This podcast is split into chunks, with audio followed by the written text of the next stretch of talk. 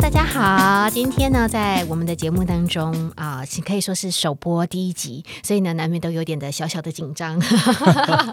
但是呢，也是要来跟大大家讲哦，就是说啊、我知道像很多人都会在上下班的时间来听 Podcast，所以在 Podcast 上面呢，有很多比较深入的议题，也能够跟大家来做一个分享。那其实我们的整个团队在做与集资跟募资的这件事情上面呢，其实非常的有研究。然后呢，我们就发发现说，哎，现在大家哦，每个礼拜哦，你都可以在网站上面看到最新的在集资的商品。然后大家看到的时候呢，就会觉得说，哇，这东西看起来好棒哦，好疗愈哦，好好玩哦，哦，像比如说什么马拉松也可以集资啦，哈，然后呢，再来就是你如果想要，比如说种那个仙人掌啦，也可以集资啦，哈，对任何你想得到的都可以。所以呢，他在眼花缭乱的时候，你又会突然听到有人说啊，可是我买到集资的东西，我觉得嗯，商品还好诶。或者是呢，有些店家就说：“哦，怎么现在这么多集资平台都来找我们吼啊？我们是要集资什么？就是你会听到各式各种对于集资的想象也好，或者也应该是说，他对于集资有着很多的啊、不了解。好，想要知道哈，所以呢，其实我们就后来整个团队讨论，就觉得，哎，我们为什么不要在 Podcast 上面来告诉大家为什么要集资呢？今天只要你有梦想，你有创意，你有想法，你也有具体的执行步骤，你偏偏就是少了那一点点的，就是需要大家的金源，或者你想要 test 一下，说，哎，到底我这个创意市场接不接受啊？是不是哈？都其实可以利用集资的这个方式。那当然呢，就是呃，只有露露我来讲不够，那也跟大家自我介绍一下。其实呢，我在呃广播或者是在很多的行销媒体上面，其实呃也都蛮久的了，好、服务的蛮久的了。所以呢，对于现在整个市场上面有哪些最新的东西，其实我们都是第一时间就会马上知道哈。那当然，只有我是不够的，一定要有一个很专业的哈。啊、我们的节目叫做集资特快车，特快车里面一定要有列车长，所以 一定要有一个他真的对于这个集资呢，不管是在国内外啊、从以前到现在，还有他各个的发展的演变过程都非常了解。这一位就坐在我对面的 Regan，Regan 你好。嗨，露露你好，大家好鼓励拍手。好，就是呃，我觉得 Regan 呢，在我们的团队当中非常的重要，因为他从啊、在大学的时候在美国读书，是在呃，在西雅图，西雅图，然后呢，也都是在做有关于创投集资啊、这方面的这个研究。所以呢，其实我觉得他对于整个台湾市场在集资这个上面到底发生了什么事情，也都非常的清楚。好，那说到集资这件事，所以哦大家，如果你现在对于你的生活，尤其尤其今年，对，你知道好多人因为武汉肺炎，你知道今年毕业的大学生、硕士生、博士生，他们有多恐慌吗？他们比嗯得了武汉肺炎还恐慌啊！就是 想说，天哪，我出来要干什么？我昨天看新闻的时候，有一个在希腊读书，对，啊、他是希腊人，然后他已经读到了硕士毕业，结果他本来想说他可以到国中去教书，结果没有，因为很多呃学校也都封起来了嘛，所以他就只能去做，比如说外送外卖。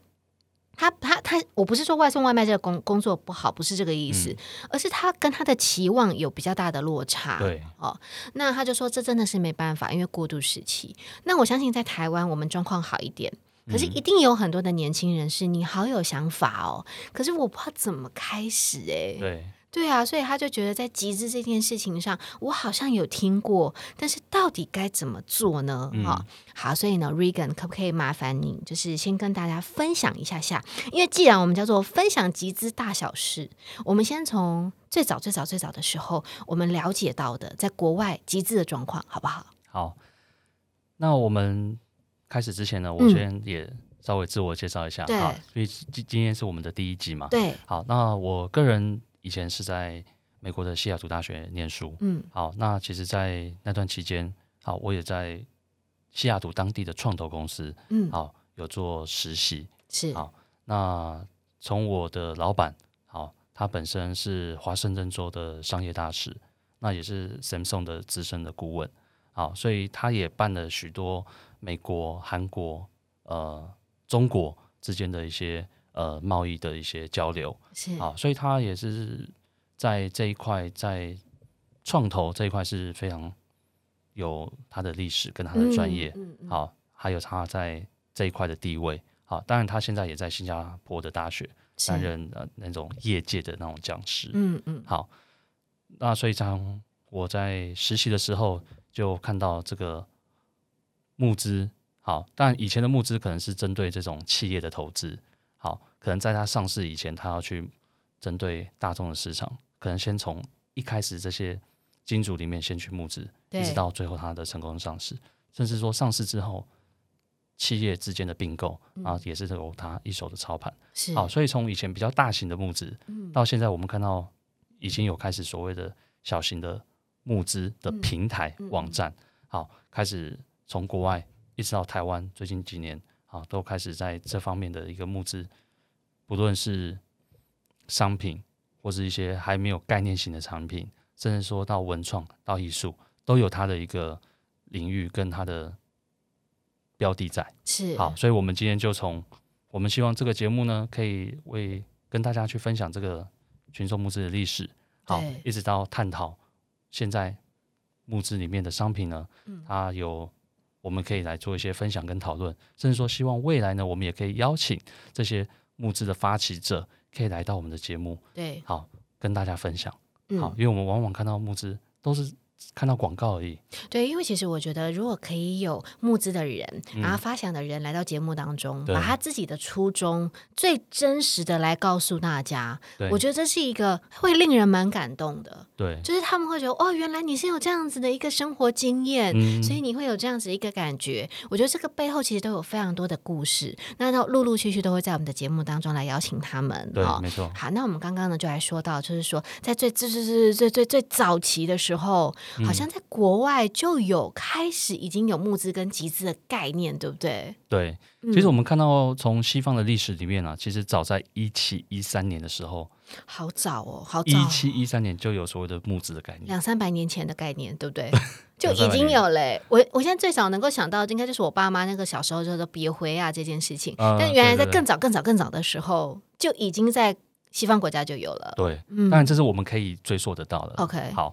那在一七一三年的时候，其实有一位英国的诗人叫做 Alexander Pope。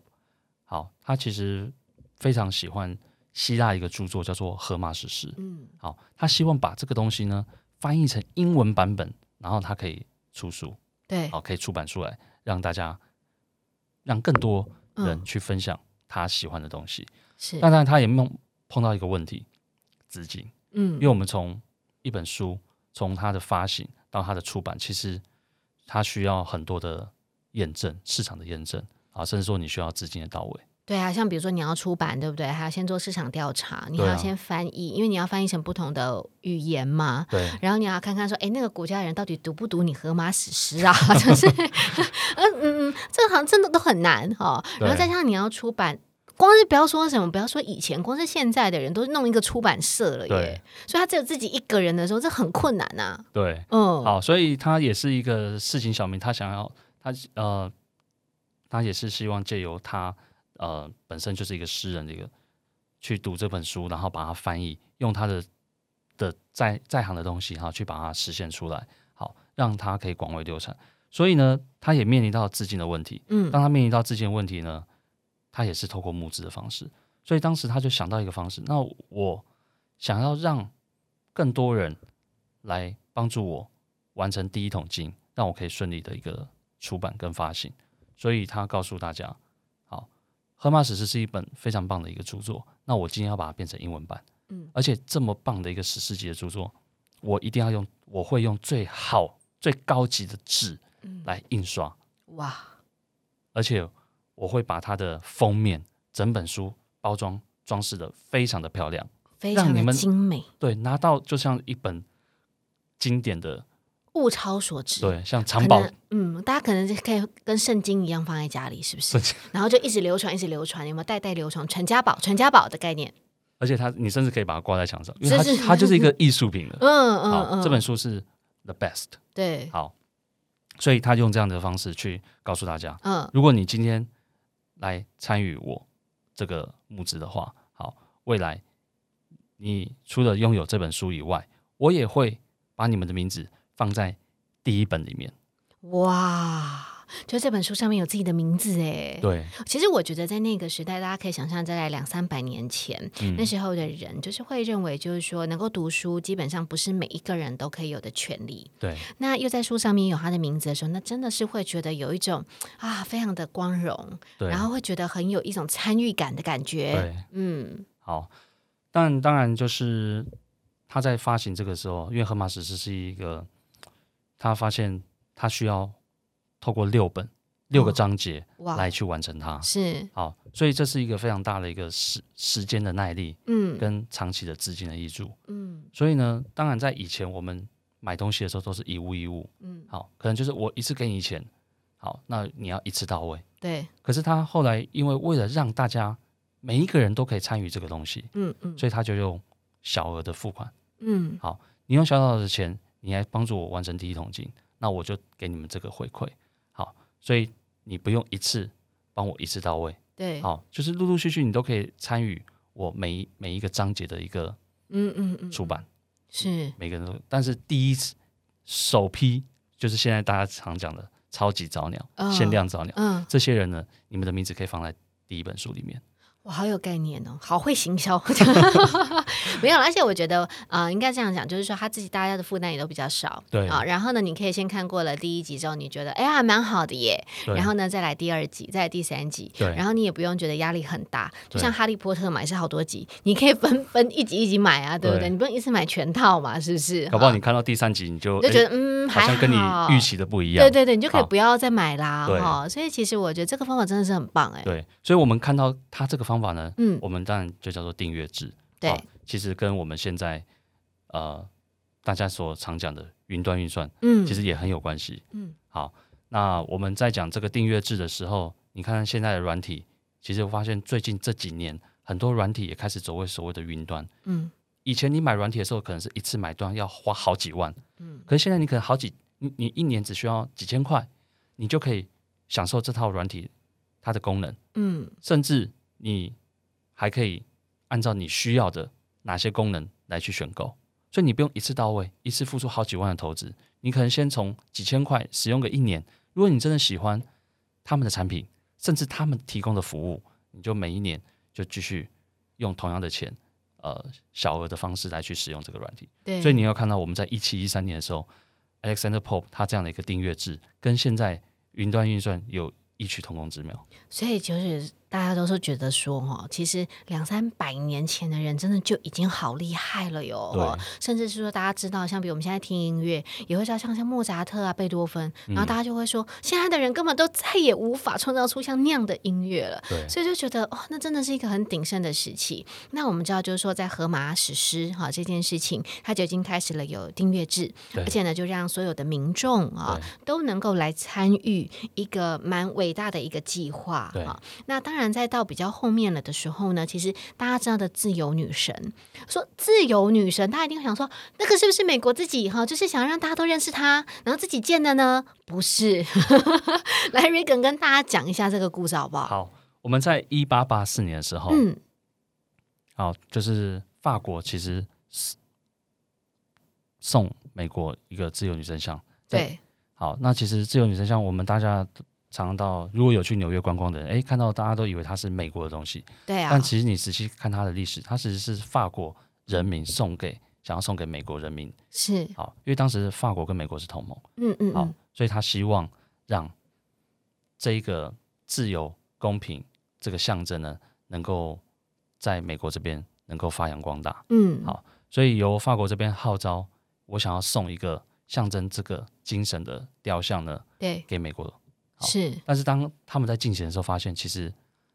因为我们去纽约，如果有去纽约看过的人就知道，它嗯。非常的巨大，很大很高，对，非常的高。对。好，所以他们发现这个工程其实很浩大，很浩大，而且需要不少的钱。是，好，所以他们也在进行到一半的时候发现卡住了，因为钱不够，没办法继续完成。嗯嗯，好所以呢，因此他们就想要说，那可不可以请美国这边的可以帮忙 share 分担？这个真的很妙，这对。真的很妙，这个就很像就是说我今天要送给 Regan 一个礼物，然后我就跟 Regan 讲说，Regan 我真的很想送你这个礼物哎对，你知道这个钻石哦哈，大概嗯，就是我真的很想送你大概五十万啦，嗯。但是你知道，因为我就没有那么多钱，要不然这样好了，反正以后是你要用的，那要不然你出个嗯，好啦，二十啊，我出三十。这样，我我我比较有心意啊，这样对大概这个概念，对不对对对，就是使用者付费了哈。所以其实外国人非常流行使用者付费，当然在嗯有时候碰到事情的时候，真的还是要回归到这个原理。嗯，好所以当当时他们也像美国这样做这样的一个请求，美国人 OK，哎，美国就有人自告奋勇，就某一个报社的一个记者，他就自告奋勇，他说：“哎，那他们也他们是属于那种公民记者，他们也嗯希望这个理念可以继续，这个东西可以千古流传，好，可以成为美国的一个代表。好，所以呢，他就在告诉透过他的报纸呢，告诉大家说：，哎，今天有这样的一个东西想要完成，好，那可能大概需要多少钱？嗯。好，可能法国这边负担二十五万美金，好，那我们美国这边只要出十万美金，那嗯。法国那边就把那个雕像完成，我们就用十万美金把那个基座完成，因为雕像放在那个基座里面，好因为那个基座非常看起来比较简单，但是它需要很多的承载，对，跟它是最它的底座是要非常的稳固，基座真的是最重要的。好，嗯。所以他也是希望说，哎，这个东西不是法国的富豪，他要告诉他说，这个这个庞然大物，它不是木马屠城记，嗯，好，对对对，它单纯就是一个公平自由的一个艺术品，是。好，一个精神，好，由法国的人民想要送给我们，它不是法国的富豪对。想要占领这里，嗯好所以呢，我们美国人民也可以来完成这个，一起来完成这件事情。我觉得这个概念很好，就真的像像是比如说，你知道吗？就是这个东西要放在你的国家，对然后这么大一个是法国人送的，对这其实有时候在美国人的面子上面，觉得 这这站不住脚啊！大家，我们怎么可以让他们放一个这么大东西在我们的国土上呢？是不是哈？好，所以呢，就是我们一起来，对然后表示这个是一个很自由的、很平等的的一个象征。对，这不是哦官方对官方，这是，人民跟人民不同的对嗯。不同的国家、不同的肤色，大家的一个融合、是。自由与公平的象征。是。好，所以最后当然他也顺利的，因为他这样的一个理念，号召了美国不少的人，好好好几十万人，是。然后最后募得那个资金，然后哦完成了这个底座。很棒，而且其实他在下面呢、还会帮大家留言，对不对？对。好就写上你的名字，而且他写名字不是只有写那个啊、他就会写说，比如说呃，为了捐钱，呃，少喝一杯真奶的露露，然后然后或者是呃，为了捐钱，呃，少吃。呃，这个星巴克的 Regan 啊之类的，然后就就告诉你说，哦，那或者是一群小朋友少去看马戏团啊，这样子。好，那所以呢，我觉得这个很棒，就是所有的人一起来参与，对然后之后，不管是法国人或者是美国人，在看到这个雕像自由女神像的时候，也都特别的有感觉对。那其实一直演变，一直到现在，对不对？对啊，其实这个募资跟集资的方法，在啊、呃西方国家其实是非常非常流行的。对一直到现在，因为我觉得他们对于很多的译文创作、音乐这些，也都非常的在意、有关于创意的这个部分，对所以后来还是有持续进展，对不对？对因为其实我们看到二零零九年，呃，国外就开始有所谓的募资的网站，网站因为当然在西方的嗯。教育里面，他们的发展是非常的多元的，所以他们非常那种文创啊、艺术啊、运动啊、表演啊这方面的人，他们需要非常多的资金，嗯，好来帮助他们能够站上舞台，没错或，是实现他的梦想。甚至去比赛都是需要钱的。对，嗯，好，所以其实，在国外在做募资这件事情，其实是从这些跟文创艺术有关的东西而开始的。嗯所以从二零零九年可能有所谓的 Indiegogo，嗯那之后又有所谓的 Kickstarter 这样的一个网站，这两个都是算是美国在西方里面它是比较早期的一个募资网站。嗯他们一开始发起的时候，都是由这些比较名不经经传的一些领域开始去做募资，嗯去做群众啊，透过网络的方式去宣达他们的理念、他们的对创意跟他们的想法，嗯，甚至嗯连慈善机构都来开始加入。好那当然，这样的一个平台有了流量，有建立它的知名度跟它的公信力之后，开始慢慢衍生有所谓的创新的商品。嗯嗯，但商品不论是科技产品、数位内容，好，甚至说到一些医疗产品，好，各式各样的产品五花八门，嗯到一些生活用品都有，都可以去做群众募资。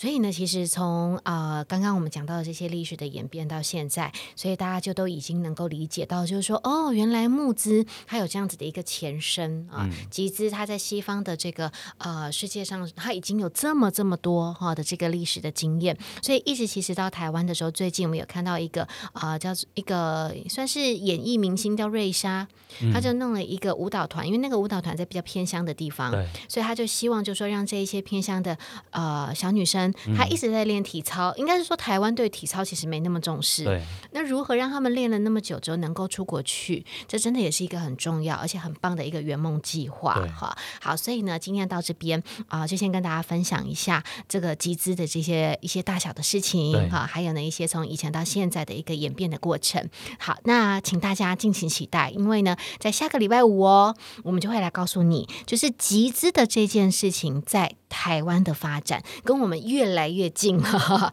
因为呢，你就会渐渐能够理解到，就是说，哦，为什么在台湾目前我们看到这么这么这么多极致的一个商品？好，下礼拜五一定要持续的来锁定我们最新的节目喽！谢谢大家，谢谢，谢谢露露，拜拜，拜拜。